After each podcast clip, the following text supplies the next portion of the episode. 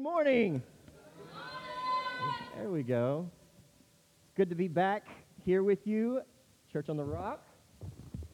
I'm going to lose this thing by the time this is all said and done. Um, Jason texted uh, about a week ago, earlier this week maybe, and asked, hey, could you guys help me out? Talking to me and, and Jason Pipes and said, uh, would you guys be willing to, to help and uh, fill in for us while I take a little bit of a break? Because, I mean, have you ever preached like week after week after week consecutively? That's is a lot, right? And so uh, I'm sure a well-deserved break, just kind of needing a little bit of a reprieve. It is. It's a lot of work. So uh, I was glad to do it, glad to help out. And so here I am today, February 14th, Love Day. I was going to try to do my like Barry Manilow, but I can't quite get that. I can't quite get that low, and I don't know how appropriate that is. So we are going to be looking at Psalm 118. We're going to stick to the theme of love because why not, right? It's Valentine's Day, perfect opportunity. And uh, we actually talked about this a little bit uh, last month with our church, The Refuge. And just to kind of give you guys an update, I know that some of you keep up through the newsletter and things like that, but things seem to be going well. We, we plateaued mostly because of COVID, it seems like, but that was to be expected, and we've still seen uh, some new people come in and want to be discipled. We've got one couple where the, the man of the relationship is very, very interested and just all in. He's ready to be discipled. He wants to be baptized. We're having those conversations, and so it's really exciting. And that all happened with a group of nine. At the time, we still had our, our two foster girls, so there were seven of us. So do the math. New couple, showed up. There was one family there. It had to be super awkward for them. So we're like, hey, guys, how's it going? You know, so that was fun. But uh, no, they're plugged in. They're raring to go. And uh, they've been just meeting with us as consistently and as constantly as they possibly can. And he's just eating it up. He just wants to ask questions about Scripture. He wants to ask questions about what we believe. So it's been really exciting. And we're still hovering around 25, 30 people uh, on any, any given week because we, we can't get past that hurdle. People don't want to meet and stuff like that. So we understand it, but hopefully this all blows over soon and we're able to really start investing in more people in our community and continue to draw people in, disciple them as well. But 25 people to disciple, that's a handful. that's a lot. And we are developing some really solid disciples, people that are learning what it means to live a Christian life and to understand that better and how that's in our rhythm of life, our day to day. It's not something that we compartmentalize. It's something that we live out consistently. And that's not easy to do. So last, last month we did uh, Faith Over Fear. And that's the angle that we took this from. And I'm going to talk a little bit about that this morning as well. But we're actually going to look at it more through the lens of love itself. And so I've, I've titled this sermon, this one-off, No Love Lost. Anybody ever heard that phrase before? Anybody want to say what it means?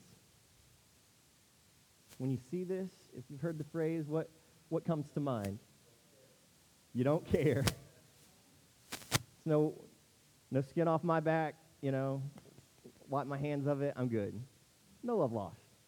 Good riddance, right? We're not, lo- we're not looking at it that way. Uh, that would be kind of awkward when we're talking about the Bible and God. A, I'm good. See you, don't let the door hit you on the way out, you know. That would be very strange. So, no, we're taking this from the angle of God's love for us, no love lost, in a sense that his love doesn't go away. And so, if you're already there, Psalm 118, we're going to start reading. We're going to read the first four verses here. It says, Praise the Lord, or let me see, that's 117. Oh, give thanks to the Lord, for he is good. His steadfast love endures forever. I'm going to reread that. And I want you to join me. So, on the count of three, ready? One, two, three.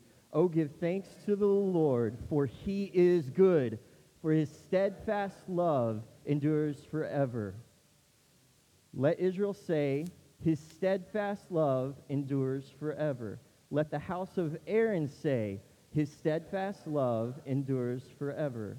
Let those who fear the Lord say, his steadfast love endures forever.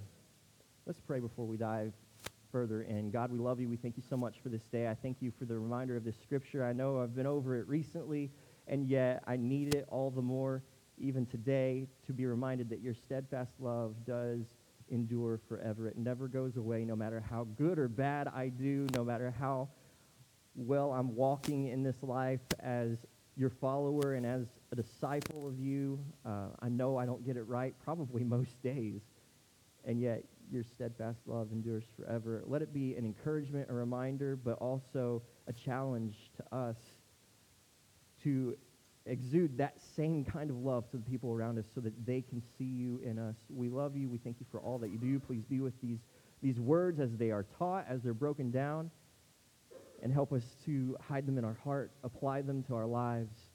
We love you and thank you for displaying your love through your son, Jesus. It's in his name that we pray. Amen. So, what do you think God wants us to get out of this particular psalm? Right? maybe, maybe a little bit, right? Four verses and it's just repetitive. And it breaks it down and it says, first of all, give thanks to the Lord for he is good, for his steadfast love endures forever. This is a command, right? It's an imperative statement. This isn't asking a question. This isn't pinpointing any particular person. This is just saying, hey, you, give thanks to the Lord, for he is good. His steadfast love endures forever. Why? Because. A lot of times, what we want to do, we're diving in quick, guys.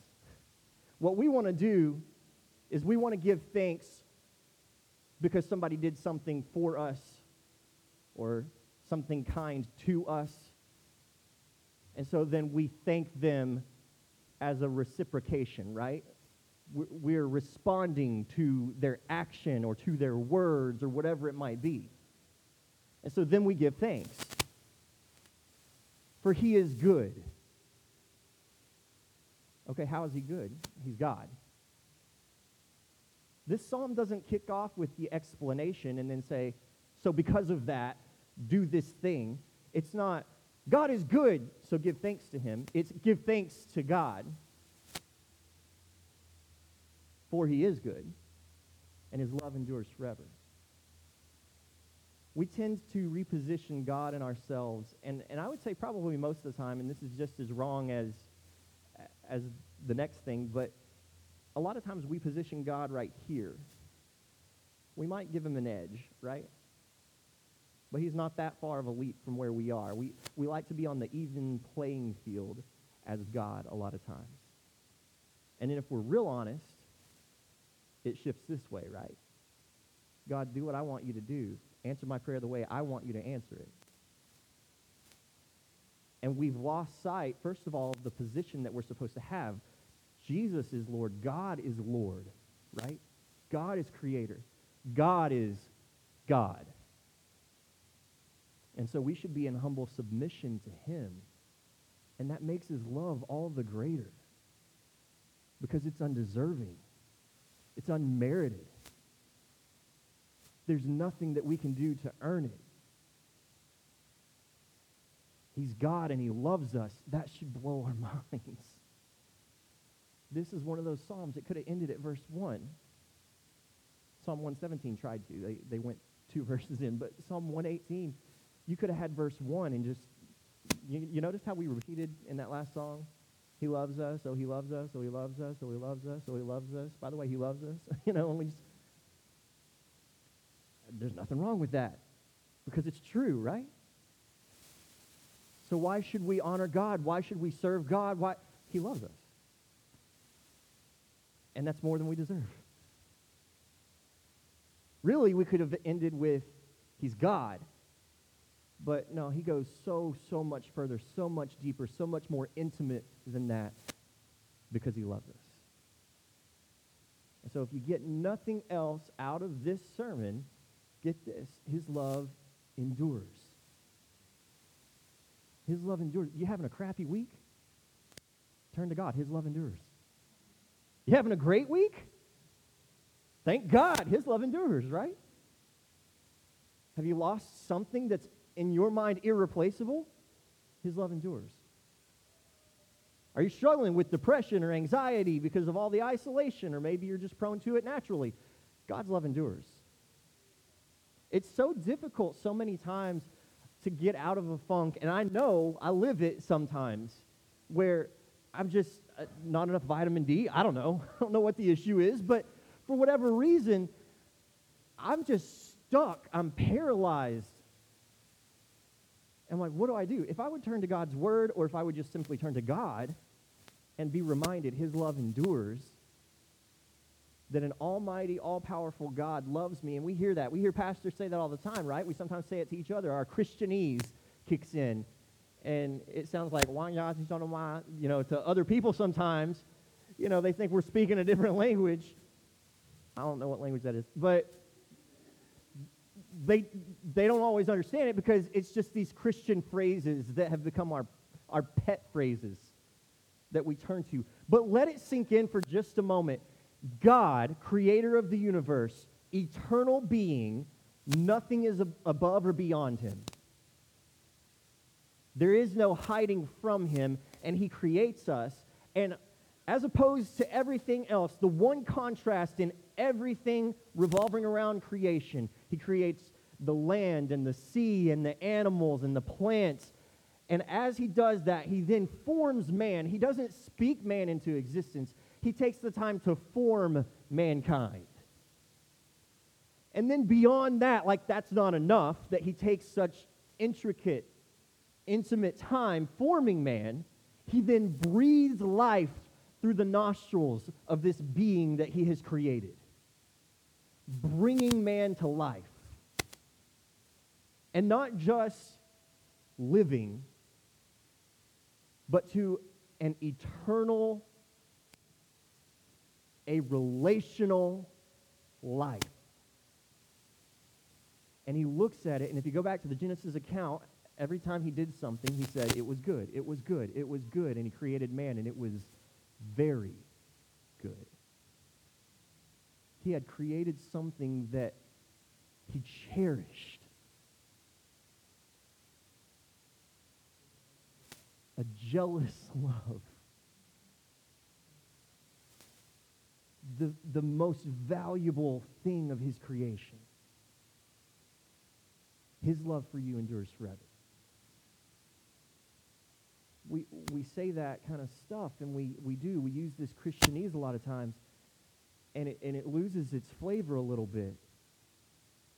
It becomes so diluted, but when you really start thinking about the love of God in your life, and how his love endures forever, and then you are having a bad week, or you're having a d- depressive bout, or uh, you're just sunk, or you lost your job, or somebody's sick and they don't seem to be recovering, or you lose a loved one, or you get sick.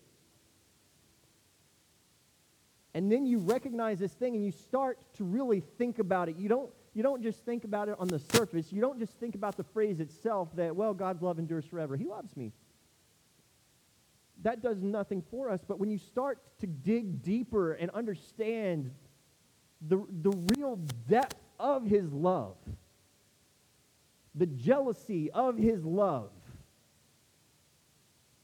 the extent where he casts your sin as far as the east is from the west, and he holds nothing against you. He's a forgiving God because his love endures forever. And you're saying, to yourself, there's nothing that I can't get through as long as I'm leaning on Him. Not that He doesn't allow things that are too heavy for us. We've heard that mistranslation a lot. I know Rashad back in the day, he would, he would preach on that, right?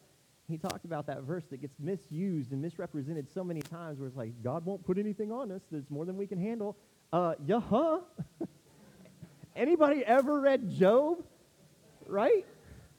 won't put more on you than you can handle. I'm going to take absolutely everything away. Oh, I think I can handle that, God. No. I, I honestly believe the very opposite. I think God allows us to fall into situations so that we have to turn to Him and depend on Him more deeply. I, there are times where I allow my kids to experience certain things so that they'll turn to me or to their mothers so that they understand we care for them, we're going to provide for them, we're going to love them, we're going to help them through it so that when they finally get to something really hard that is completely out of their control, they know where to run. And I'm not perfect, so how much greater a perfect God who loves us that way? Who loves us more deeply than we can even imagine. So these first four verses, they nail it down, and, and you see this progression. Give thanks to the Lord. Everybody, give thanks for the Lord, for he is good, for his steadfast love endures forever. Let Israel, your chosen people, say, his steadfast love endures forever. Let the house of Aaron, by which the priesthood comes from, those that are supposed to lead out in worship and in teaching and in understanding of God, his love endures forever. And then he says this let those who fear the Lord say, His love endures forever. And this can get translated and misrepresented in so many ways as well, right? Fear of the Lord. Wait a second. Fear, love. Uh, what's that like? Uh, I mean, you guys understand, right? Men, you fear your wives, right? Don't, don't, don't answer that. No. There's this reverence, this understanding. My kids know how far they can push before it's too far, right? And then it just gets out of hand. They're like, oh, dad's going to get real mad about this. We've already established God is a jealous God. He says it in his law I am a jealous God. Have no other gods before me. Have no other idols before me. Worship nothing else above me. I am jealous for you. Give me your attention because I love you. I've, I've given so much how painful is it when, when you love somebody and they don't return that love, right? Or they don't respond the way that, that is appropriate, not even just the way that you want them to, but the way that is appropriate for someone who loves you. And, and we do it. Uh, we, we throw things in the face of the people that love us the most. Typically, the people that experience the worst of us are the people who love us the most, right? My children, my siblings, my uh, siblings growing up might be questionable, but you know, your spouse, your parents. Those are the, my kids are, are usually better for other people than they are for me and my wife, right? We all understand that as parents, those of you that are. And that's great. I'm glad that we've trained our kids so well, right? But we get the worst of them. And this is a reminder don't, don't give God the worst of yourself. let those who fear the Lord, those who have an understanding, those who have positioned themselves properly where God has his rightful place as Lord of our lives, as creator of the universe, as an almighty, omniscient, omnipotent God, and us in humility and in submission and in reverence and honor. Say his love endures forever. That's where we belong. If nothing else, get that message. Then in verse 5, let's go ahead and, and continue on. We're going to be looking at all these verses and just clump them together and break them down. Out of my distress, I called on the Lord. The Lord answered me and set me free. The Lord is on my side. I will not fear. What can man do to me? Isn't that amazing? What can man do to me? Continues on. The Lord is on my side as my helper. I shall look in triumph on those who hate me. It is better to take refuge in the Lord than to trust in man. It is better to take refuge in the Lord than to trust in princes.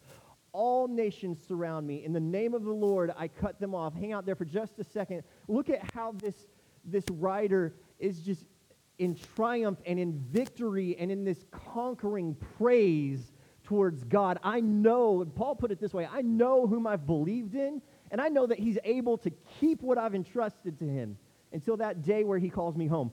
I know my God. I know what he's capable of.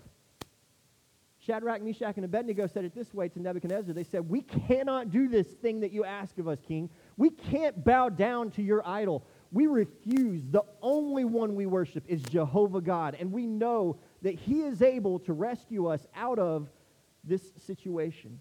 But even if He doesn't, and for that reason, it's one of my favorite Bible stories, right? And maybe, maybe that's a little cynical, but I always thought it was cool when I was a kid that, that God rescues them out of the furnace and, you know, Jesus or whatever you might believe that Son of God was, I think it was Jesus, in the furnace with them, and they come out unscathed. I kind of wonder if they even smelled like soot, you know what I mean? Who knows? I don't know. Maybe not. Maybe they smelled kind of toasty, you know? Nice little campfire they were hanging out around. But not a spot, not a singe on them. And they walk out. And that was the coolest thing as a kid. And then as I became a, te- a teenager and got a little bit more like morose, you know, and a little, little more ho hum and cynicism started to set in. And then as an adult, the thing that blows my mind is their faith, even in the midst of it all. Because God didn't have to save them to prove a point. And they still chose to do the right thing. Even if he doesn't save us. We know he's able to, so we're still going to worship him. Why? Because we know his love endures forever. What can man do to me? Jesus, when he's preaching one of his many sermons, says, Don't fear the person that can kill the body. Fear the one who can take away the soul. And so that's that reverent fear of God. That's that understanding. And so this, this psalmist is saying, and, and many believe that this might come from the time of Jehoshaphat and the time where Judah and Israel were split up. And, and Jehoshaphat leads Israel into battle, and they are outnumbered and outmanned. Anybody seen Hamilton yet? No? Still? Okay, a few of you. But they're, they're living that story. They're, they don't have the weapons they need. They're, outmanned, they're outgunned. Like, what are we going to do? And in their distress, the king decides he's going to go to God and he's going to thank God and praise God and remind not just God, but himself of who God is. And he says this very phrase that we've been repeating his love endure, your love endures forever. Remember your people who brought out of Egypt. Remember your people whom you defeated their enemies. Remember your people who you established, your chosen people. And then God looks and says, You know what? You're not even going to fight in this battle. It's an awesome, incredible story. I encourage you to go read it. But Psalm 118 is, is a response to that. It's, it's a praise song that was birthed out of that, many scholars believe. And you see that, you get a hint of that as you read these verses. What can man do to me? It's better to take refuge in the Lord. It's better to place yourself in the safety of the Lord than it is to trust in man. It is better to take refuge and place yourself in the safety of the Lord, of Jehovah, than it is to trust in princes, those who are supposed to dominate and conquer and lead to victory. They don't matter. God is the one that we can find our safety, our refuge in. All nations surrounded me. The name of the Lord, I cut them off it's completely flipped around. When you're surrounded, most people are like, I surrender, right? I've been defeated. I know when to wave the flag. I'm done. And life knocks us on our butts sometimes day after day, and that's exactly where we where we live is surrounded in our frustration, our circumstances, our attitude, whatever it is that's weighing us down. And what we really need to be saying is those, those thoughts, those feelings, those circumstances, they surrounded me on every side. In the name of the Lord, I cut them off. Look at it. It says, they surrounded me like bees in verse 12. They went out like a fire among thorns. In the name of the Lord, I cut them off. I was pushed hard so that I was falling and falling and falling and falling and desperate. And I just wanted to wake up because I feel like I'm in despair and there's nowhere to go. But the Lord helped me. So, where do you turn in your desperation? Where do you turn when you're falling? When you feel surrounded? When you feel like bees are on the attack or you're in the midst of a fire? In the name of the Lord, I cut them off. I was pushed hard so that I was falling, but the Lord helped me. Let's go ahead to verse 14. The Lord is my strength and my song. He has become my salvation. Glad songs of salvation are in the tents of the righteous. The right hand of the Lord does valiantly. The right hand of the Lord exalts. That's crazy, right? Because who deserves to be exalted above all else? God, right? But the right hand of God, the, the power, the strength of God, does valiantly and it exalts. It exalts us to a place where we do not deserve to be. The right hand of the Lord does valiantly. Verse 17 says, I shall not die, but I shall live and recount the deeds of the Lord. And you might be thinking to yourself, yeah, but but what about that loved one that passed away? They died. I shall not die, but, but I shall live and recount the deeds of the Lord. Or, or what about that believer that was so strong and then they, they passed away? Or, or, or they came down with this thing that they can't seem to overcome on their own? What about that? What, what then? How does that individual say, or how, does, how do I say, I shall not die, but I shall live and recount the deeds of the Lord? And the problem is, is because we live in this temporal world, right? And, and we, we expect everything to be in this temporal place. Everything is in the here and now. And the further we get in life, the more and more it's like that.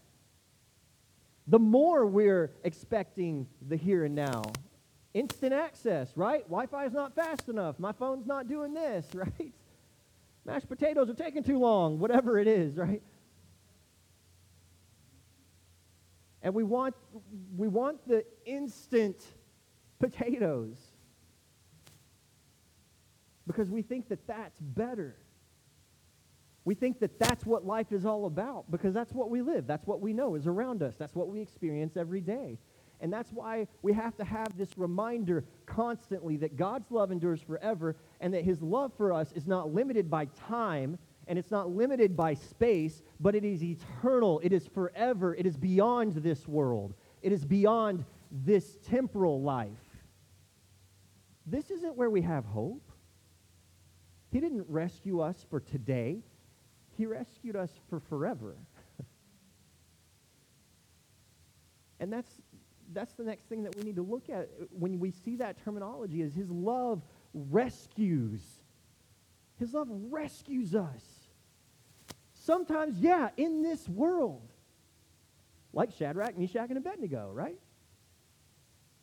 But then sometimes it's not in this world.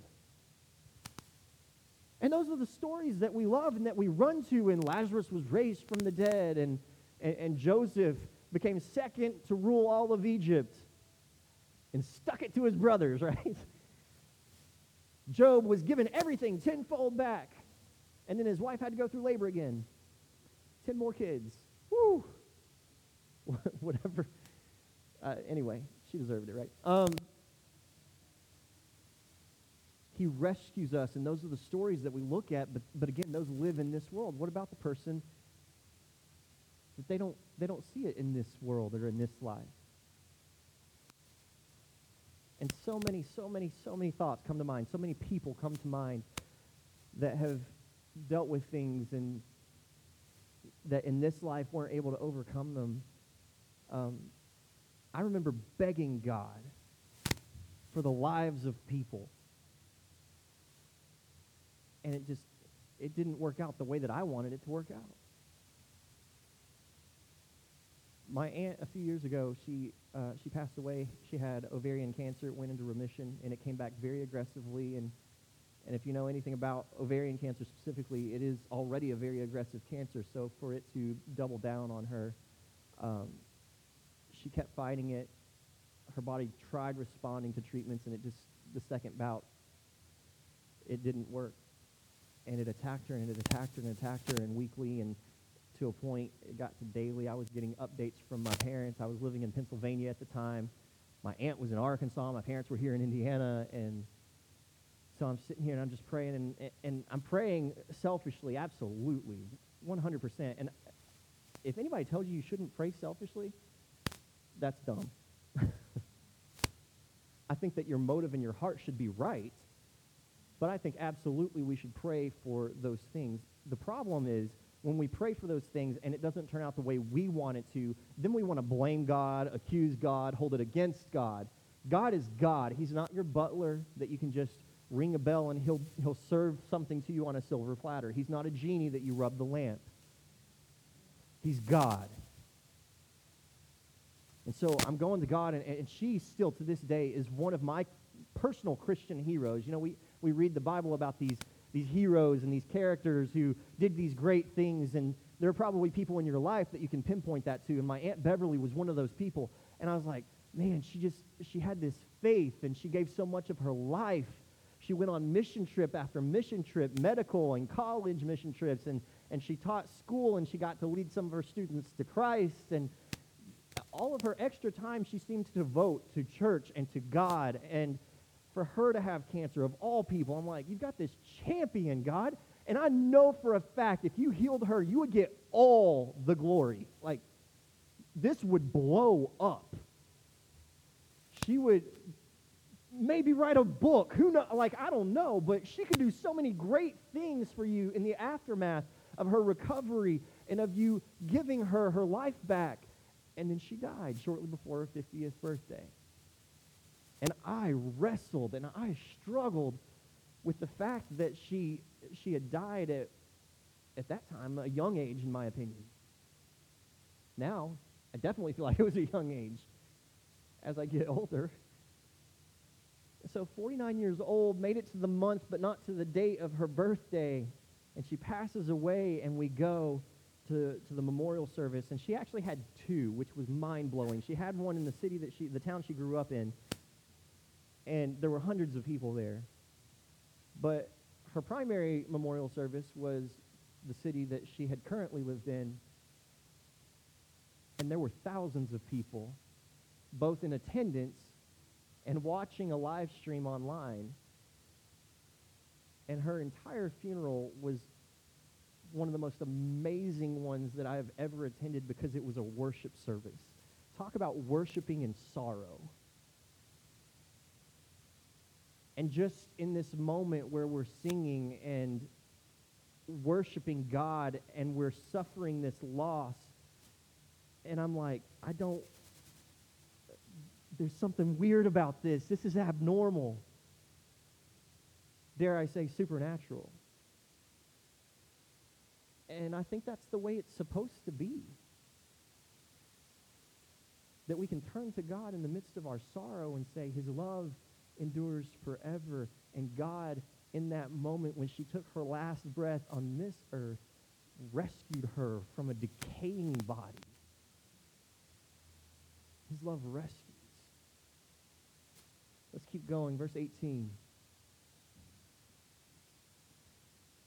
Verse 18 says this The Lord has disciplined me severely, but he has not given me over to death.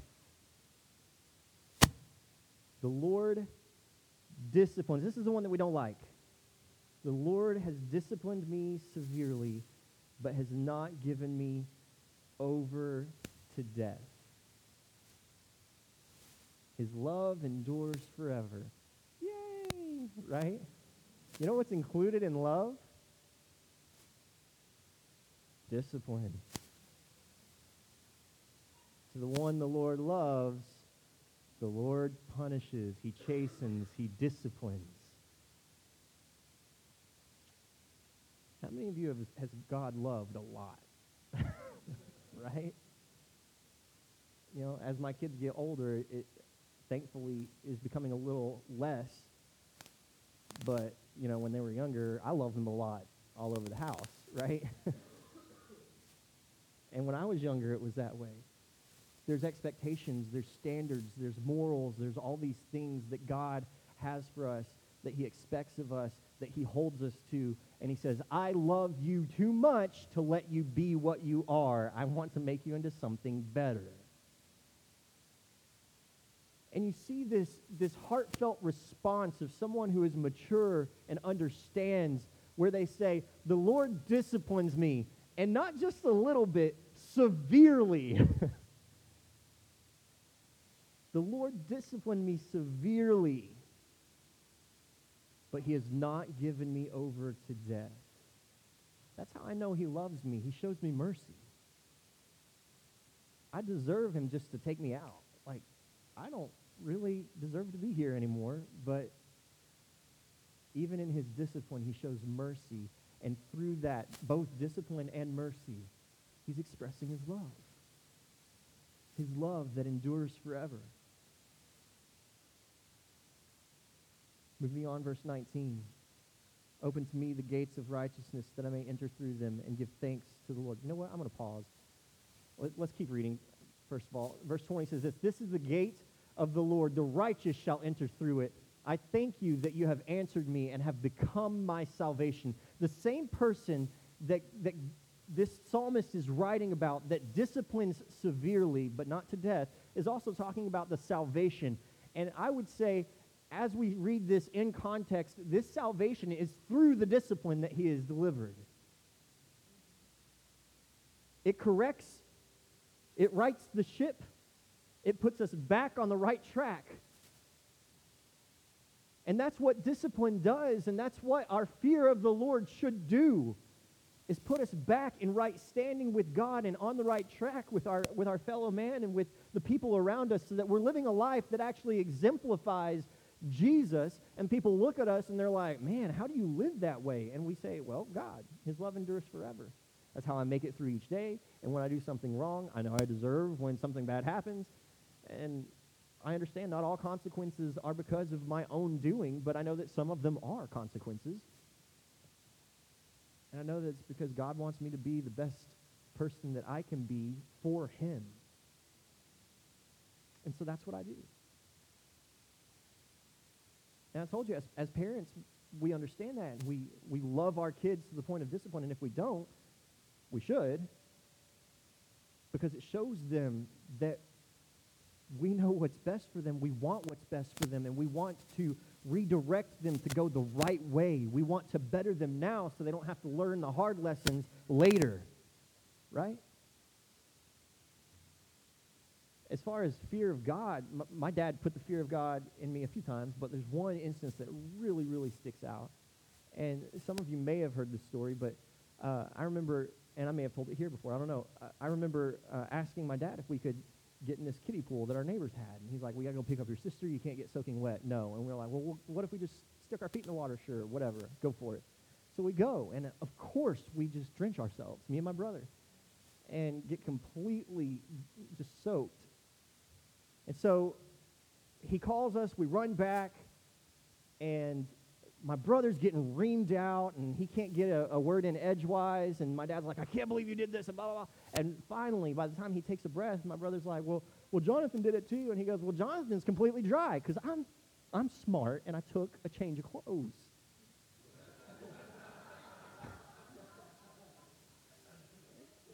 you know, preteen boy, I can get dressed like that, man. That doesn't take no time. So my brother decides to rat me out and be like, well, yeah, he took a, change of clothes. I'm like, you jerk. like, throw me under the bus. And he just didn't want to be under there alone. So he's like, no, if I'm going down, you're going down with me, brother. So we end up getting completely chewed out by my dad. And we're sitting there and we're just taking it. We're just looking kind of straight ahead. And we're driving the car going to pick up my sister. And then my dad just stops talking. And it's eerily quiet, right? You guys know what I'm talking about? we're like, Dad, please yell at us some more, right? and he's sitting there, and his knuckles are just turning white, gripping the steering wheel. And then finally he goes, I can't believe you boys did this. Whack! Just punches the windshield, and it just spiders. I don't know if any of you have ever tapped on a windshield. They're not thin. so when we see it crack, my brother and I both went white like, I know I'm a little pale already, but like, Casper was riding with my dad now, because, and our eyes are big and we're not blinking. We're like, if we don't move, maybe he won't see us, right? and all of the red in his face went away because now he was afraid of what my mom was going to say after he told her this story.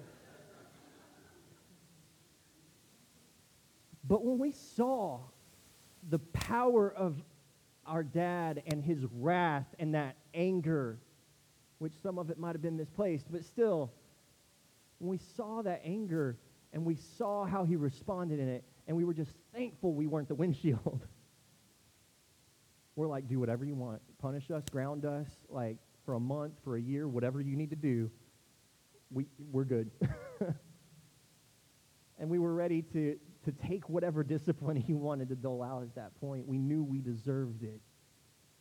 and that what he was expecting of us was respect and honor and, and a level of maturity and the deceit that I had caused. How it's not okay. And he wanted a right path for us. And God, as a great God who, whose love endures forever, he wants that same thing for us. And so he does. He disciplines us so that he can redirect us. And he doesn't always hand us over to death. In fact, I would say he usually doesn't hand us over to death. He wants to teach us a lesson in the here and now so that we can correct it and we can live a life according to the way he wants us to live. But so many times, again, we want to shake our fist at God. How dare us? Who are we to do that? His love endures, his love rescues, his love disciplines. And then as we continue on, verse 22, the stone that the builders rejected has become the cornerstone. Jesus actually quotes this psalm in some of his teaching. This is the Lord's doing. It is marvelous in our eyes. This is the day the Lord has made. Let us rejoice and be glad in it. Save us, we pray, O Lord. O Lord, we pray, give us success. His love saves. And many of you, I know you're at least enough of your story that you understand this concept. His love stories, uh, his love stories, his love saves. Saves your soul, saves your life for eternity. His love saves. He is the cornerstone that's rejected. And, and we don't always have a grasp on that, but as you dig into it and you understand the foundation falls apart without that cornerstone. We need that salvation. We need him to be that sacrifice. We need him to be under the pressure of us, of our sin, of our wrong. That's the imagery here. Do you guys see that? Do you get that? He's having to hold us up. And while it's nothing to God because he's God, I almost get this mental picture of Atlas, the, the Greek titan who had to hold up the world on his shoulder, and he's having the weight of it just bearing down on him.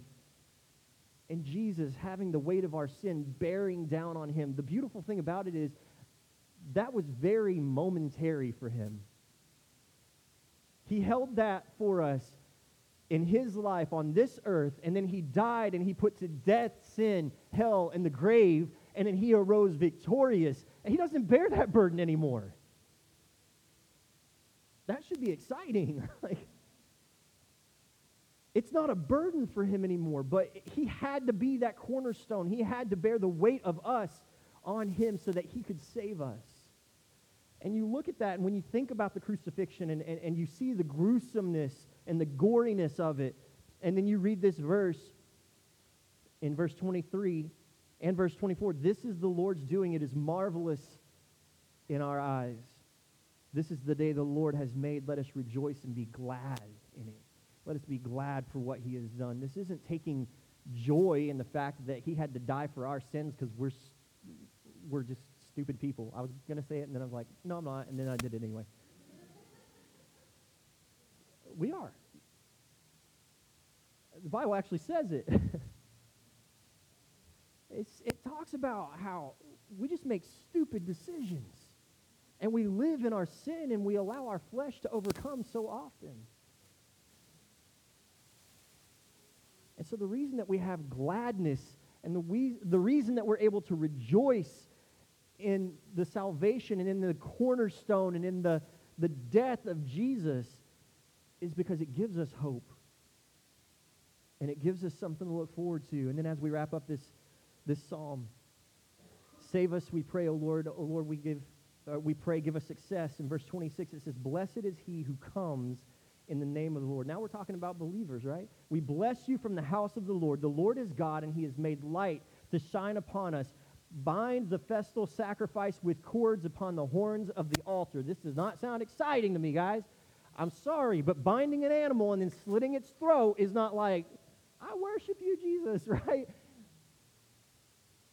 But it's a reminder of what he had to do for us. It's recognizing that death is part of it. And the only way we come out of it is to understand the sacrifice that was presented to God and that how our lives in worship is now that sacrifice that God deserves. Verse 28 and 29, you are my God, and I will give you thanks. You are my God, I will extol you. Oh, give thanks to the Lord. Finish it off for me. For he is good. His love endures. And we end the way we started. And now we have the context. We don't simply worship and praise God and rejoice just because he's God, just because he deserves it for who he is. We worship and we praise him because of what he's done for us. We worship and praise him because he is our salvation.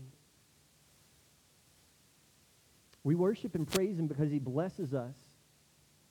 And if you understand the term blessing, it's not something that you deserve. It's not something that you earn.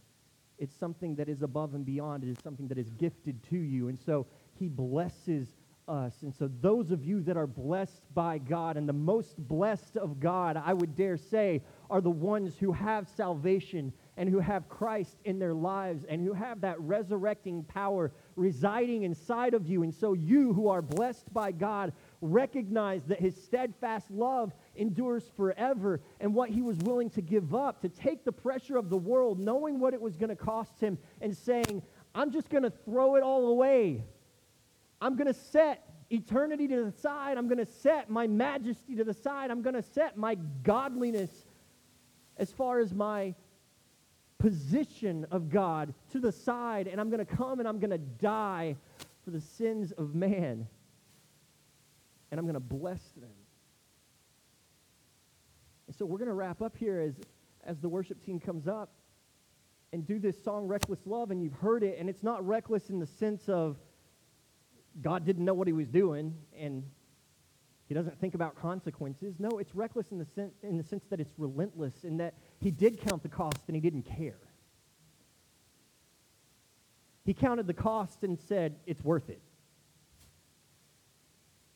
I don't know about you, but I, that's, I can't say that about certain things. There are certain things in my life where I'm like, no, that ain't worth it. That is definitely not worth it. That is disgusting. That's miserable. That doesn't have enough value for me to give it my time or my effort or my energy. Everybody there with me? Might be a person, might be a thing. It's not worth spending my money on. It might be a thought. And we just dismiss it. It's not worth it. And then when you start making that comparison, between us and God. That what righteousness we might think we have is like filthy rags, like pus covered or menstrual rags.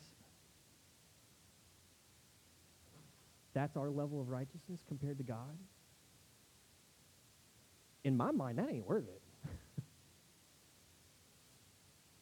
that our sin has separated us from God, that those who are his own rejected him? That, I don't know. That's mind blowing. That's just not worth it. But God looked and he said, It is. It's worth it. And so I want to display my relentless, my reckless, my abandoning love for you. To abandon all other things for you. This reckless love that you can't earn, that you don't deserve. And I want to give it to you. And as I give it to you, I want you to express that to the people around you. I want you to express that at work and at home and at home and at home because home tends to be the hardest place to express it and to your friends and to whatever you encounter throughout your day, no matter what you're going through, no matter what what's going on in your head or what's going on in your life, I want you to know, I, know I love you. I love you endlessly. No love lost. It can't be lost. It won't go away. Not that I've given up and that it's no skin off my back and I can walk away easily. No, I, I want you to understand I can't walk away. It's impossible. My love endures forever. No love lost because it's not going anywhere. It's a love that's willing to give up everything else.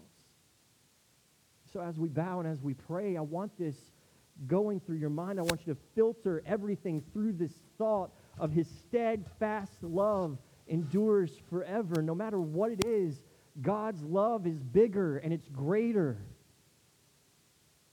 And we need to thank him for it. We need to rejoice and praise him for it. God, we love you. We thank you so much for who you are. We thank you that you were willing to display your love for us.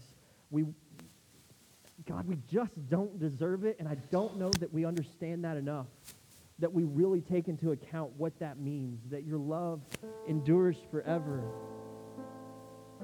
and that it's a love that is willing to give up everything, to give up heaven, to give up your place in eternity, to come down to this earth and to live among us, and to take on our own sin, and to, to make yourself filthy to bear the burden and to pay the price that we should have paid, all because you love us.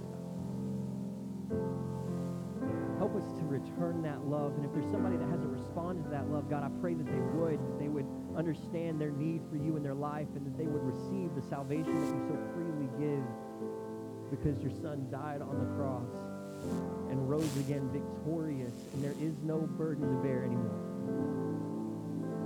for those who might be struggling, God, I pray that they would turn to you, pray, that they would spend time in your word, that they would praise, that they would surround themselves with others that will express your enduring love. Thank you, and we love you, and we praise you, and we lift this song up to you as an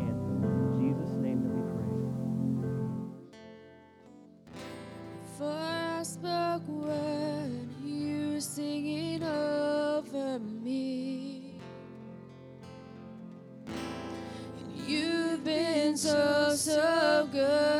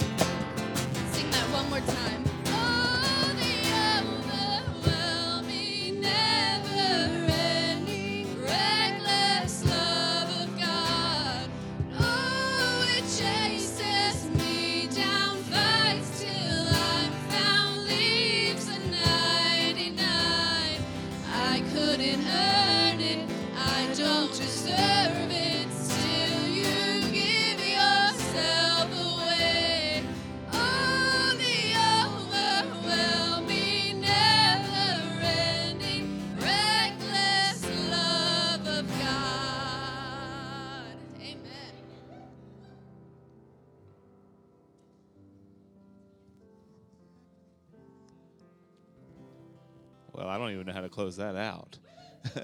that was awesome. Um, man, don't let February 14th be the only day you think of love and the love that God pours upon us each and every day. I mean, we're filthy. He talked about it. The menstrual rags. Thanks, bud. That's a good picture. But in all honesty, like, that is so true. We're such a people that don't deserve that and he still pours it out daily to us. Can we this week challenge ourselves to try this week pouring it out to God each and every day? Let's pray. Dear God, Lord, we thank you so much for this day. Lord, we thank you for the message. We thank you for the reminder of the love that you have for your people. Lord, I pray that as we go out this week, Lord, that we think about it daily. Lord, that we don't wait for the one time a year that we call the, the love day, Valentine's Day, whatever it is, Lord, but Lord, that we show it each and every day. Lord, we just ask that you'll continue to be with us, Lord, that you'll continue to watch over and guide us. Lord, I pray for any prayers that were lifted up today to you during the invitation. Lord, I just ask that you hear them and your will be done. Lord, we love you and we thank you. It's in Jesus Christ's name we pray. Amen.